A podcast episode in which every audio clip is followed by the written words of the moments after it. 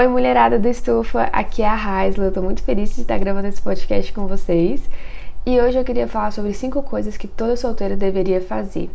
Durante esse um ano de casada, uhul, é, eu reparei em muitas coisas que aconteceram durante a minha vida de solteira que foram boas para esse momento de agora. Hábitos que eu cultivei e experiências que eu tive. E além disso, se você é, já está num relacionamento romântico etc., eu queria falar com você sobre a teoria do apego, porque é, tem a ver as duas coisas e eu achei super interessante. Se você nunca ouviu falar, calma que eu vou explicar, tá? A teoria do apego é uma teoria que descreve as características de curto e longo prazo do desenvolvimento social e emocional de uma criança é, através dos relacionamentos que ela teve com seus cuidadores, tá? É uma teoria do John Baldwin da década de 50. Só que quando foi lá para a década de 80, os estudiosos Cindy Razan e Philip Shaver é, propuseram quatro tipos de apego para relacionamentos entre adultos, relacionamentos românticos. E aí eu quero te falar um pouquinho sobre esses quatro tipos. Tenta identificar qual o seu tipo de apego durante essa minha descrição, tá? Só que só para te assim pontuar antes de tudo, você provavelmente, assim como eu, se identificará com os quatro ou com algumas coisas de um e outros não. E existe um ideal, assim, sabe? Foi essa sensação que eu tive. Percebe como você vai se sentir. Que o primeiro, que é o apego seguro, parece o ideal e que, assim, na maior parte do tempo eu não sou essa pessoa.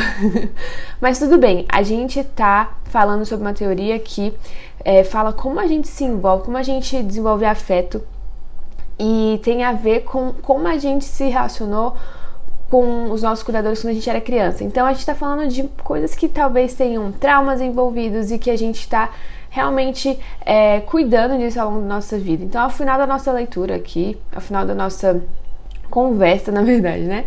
A gente vai acabar percebendo pontos que a gente pode cuidar do nosso coração para ter um apego mais saudável. Então, só se identifica sem colocar um julgo sobre você se é bom ou ruim, tá bom? Então vamos lá. A primeira forma de apego, né, são os adultos que fazem esse apego seguro. E a teoria fala que eles tendem a ter uma visão mais positiva deles mesmos, dos seus companheiros e dos seus relacionamentos. Geralmente eles se sentem confortáveis com, com intimidade e com uma certa independência. Eles conseguem fazer um equilíbrio entre os dois. Depois tem os adultos que se apegam de forma preocupada e ansiosa. Então, geralmente essas pessoas buscam por níveis mais altos de intimidade, aprovação e respostas para sua vida através de seus parceiros. E geralmente isso é ruim, porque torna eles excessivamente dependentes dessa pessoa. Então, são pessoas menos confiantes consigo mesmas, é, têm uma visão mais negativa sobre si e, por consequência, dos seus parceiros. E muitas vezes essa pessoa é, demonstra níveis de expressividade emocional muito intensas, preocupações e são impulsivas no seu relacionamento. A gente tem também a terceira forma, que são os adultos que são desapegados evitativos. E aí, nesses, são pessoas que desejam uma independência muito grande, assim, sabe? Tipo, uma pessoa meio fria, digamos. Ela, muitas vezes ela evita esse apego completamente porque ela vê em si uma certa autossuficiência, é, que ela pode ser talvez invulnerável a sentimentos de apego e não precisa de relacionamentos tão próximos. Geralmente, essas pessoas, na verdade, elas reprimem né, os seus sentimentos e lidam com uma rejeição, porque elas acabam se distanciando dos seus parceiros e tendo uma visão negativa dessas pessoas que elas se envolvem. E por fim, tem a forma de apego dos adultos assustados evitativos, que tem um sentimento misto sobre os relacionamentos. Eles desejam né, ter essa intimidade emocional, mas eles se sentem desconfortáveis com isso ao mesmo tempo. E aí eles têm uma desconfiança dos seus parceiros e acabam enxergando a si mesmos como desprezíveis em alguns momentos.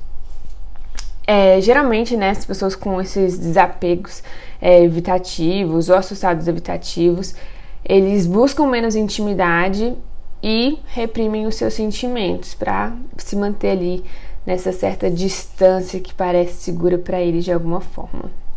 Então, Não sei como você se sentiu aí, talvez você se identificou com um, com outro, mas é interessante a gente pensar que o apego seguro, que tem essa visão positiva de si mesmo, do seu companheiro e que a gente consegue ter uma certa intimidade e independência, a gente equilibra os dois, é o ideal, mas que pode ser que a gente não consiga fazer o tempo todo. Porém, conforme a gente cuida dos nossos corações, a gente identifica quais são os traumas, a gente fala com o Senhor é, e a gente vive em comunidade, né, na igreja, onde, onde Deus separou uma família para que a gente fosse é, cuidado e cuidar de outras pessoas. Nesses ambientes podem acontecer conversas transformadoras e que trazem cura para a nossa vida.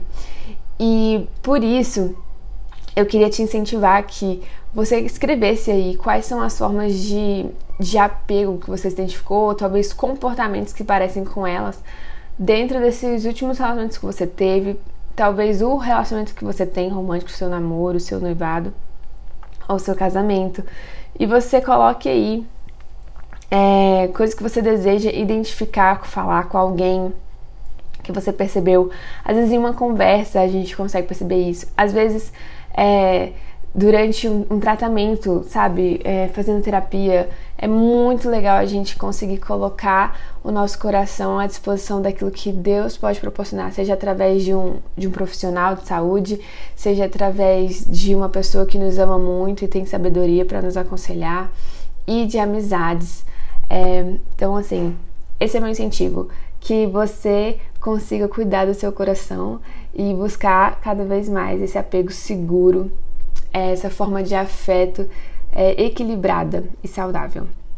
Sem medo, sem restringir os seus sentimentos, suprimi-los, enfim. E eu também tô nessa busca, tá, gente? Então, é, eu fiz esses cinco passos, essas cinco atitudes que você deveria fazer solteira, porque eu acho que vai te abençoar durante essa atitude aí que eu falei, esse desafio que eu coloquei para você de cuidar dos seus traumas e buscar esse afeto mais seguro. Então, enquanto você pensa aí e você coloca coisas que você pretende fazer, vou sugerir que você crie momentos para viajar, para sair com amigas que são confiáveis, tá? A primeira atitude saudável para você ter é, como solteira antes de se envolver com alguém é compartilhar essas aventuras, esse processo do seu coração com pessoas que é, não são, provavelmente, né? São a pessoa que você vai se relacionar num, num romance. Porque essas amizades vão estar com você ao longo da sua vida conjugal também. Elas não vão sumir, você vai ter história com elas. E existem momentos em que você vai sentir necessidade de ficar mais independente. E talvez a independência se pareça não com ficar sozinha, mas ficar com alguém, confiar em alguém, conversar com amigas, experimentar algo, viajar com amigas que não são. É, que, com pessoas que não são o seu parceiro. E isso traz equilíbrio, como a gente viu no apego saudável e seguro. Além disso, eu quero propor que você também se apaixone por algum hobby ou esporte que você possa colocar a sua força, que você possa se divertir e que assim você consiga cultivar um tempo individual para você, aproveitar a sua própria companhia. Mais uma vez, o objetivo dessa atitude na sua vida solteira é construir essa constância quando você estiver no relacionamento romântico, de ter a sua individualidade preservada e não cair nessa dependência ou nesse apego ansioso. A terceira coisa é se dedicar às coisas de Deus. Olha, existe tanto do meu casamento que tem sido abençoado pelo momento em que eu vivi na adolescência, que eu passava horas estudando a Bíblia sem pressa. Ou quando eu fiz viagem missionária, que eu viajei o Brasil, que eu não parava em casa. é, mas que hoje não tem como eu fazer isso, assim, na verdade tem como, né? Mas não é minha prioridade. Mas esses momentos de história com Deus, esses momentos de viagens missionárias, de voluntariado na igreja e tudo mais, construíram coisas muito importantes para mim. É, amizades, histórias de fé que me trazem segurança sobre os nossos sonhos como casal, sobre o nosso propósito de vida. E tudo soma também, né? A gente acaba compartilhando muito sobre a nossa história durante o nosso primeiro ano de casamento, quando a gente está planejando como a gente quer fazer a nossa família. E é muito legal ter coisas para somar, ter uma história para somar com o nosso parceiro. Então, desenvolva isso, se permita viver é, muito tempo com Deus sem pressa, criar o, com um fundamento sólido que você crê, porque você crê, estudar a palavra, sabe? Isso é muito importante. 4. Invista o seu dinheiro, viu? Eu acho isso muito legal também. Você não precisa esperar outra fase chegar, você não precisa casar para você cuidar daquilo que o Senhor já te deu e confiou, tá? Aquilo que você recebe, aquilo que você conquista financeiramente, é algo que você deve estudar e fazer boas escolhas para uh, investir isso. Então, assim, seja boa mordoma, tá? Vamos usar essa expressão das suas finanças para você construir um legado abençoador desde já. E isso vai abençoar sua família, vai abençoar você, vai abençoar os seus sonhos. Enfim, isso é muito importante começar antes da gente se casar, enfim, se envolver com outra pessoa num relacionamento romântico. E assim, gente, a quinta e última coisa, você também pode deixar um espaço aí num papel para você colocar em prática, tá? Não basta aí só escutar. A quinta coisa é realizar um sonho seu. Eu acho muito válido a gente se arriscar e colocar um projeto antigo que a gente não, é, não realizou em ação. Então, comece seu blog, seu empreendimento, sua cela, o que for que você tem muita vontade de fazer, é, mas sempre deixa para o ano que vem. Coloca isso no papel para você começar a encaminhar, tá? A gente está chegando no final do ano, tá aí a antecedência perfeita para você se é, preparar e fazer acontecer no ano que vem. Quando a gente tem os nossos um, a consciência dos nossos próprios sonhos, a consciência das coisas que a gente gosta e como a gente se porta com essas coisas, né? Na verdade, descobrir o nosso propósito, descobrir os nossos sonhos, descobrir nossas habilidades é muito por meio do teste, da experiência. Quando a gente tem uma memória, poxa, quando eu servi em tal área da igreja, na mídia, nossa, eu adorei. Como eu me identifiquei com esse momento de ficar ali no computador, no sistema, fazendo as coisas serem projetadas e as publicações e enfim. Que legal! Você identifica um, um comportamento, você identifica habilidades suas ali.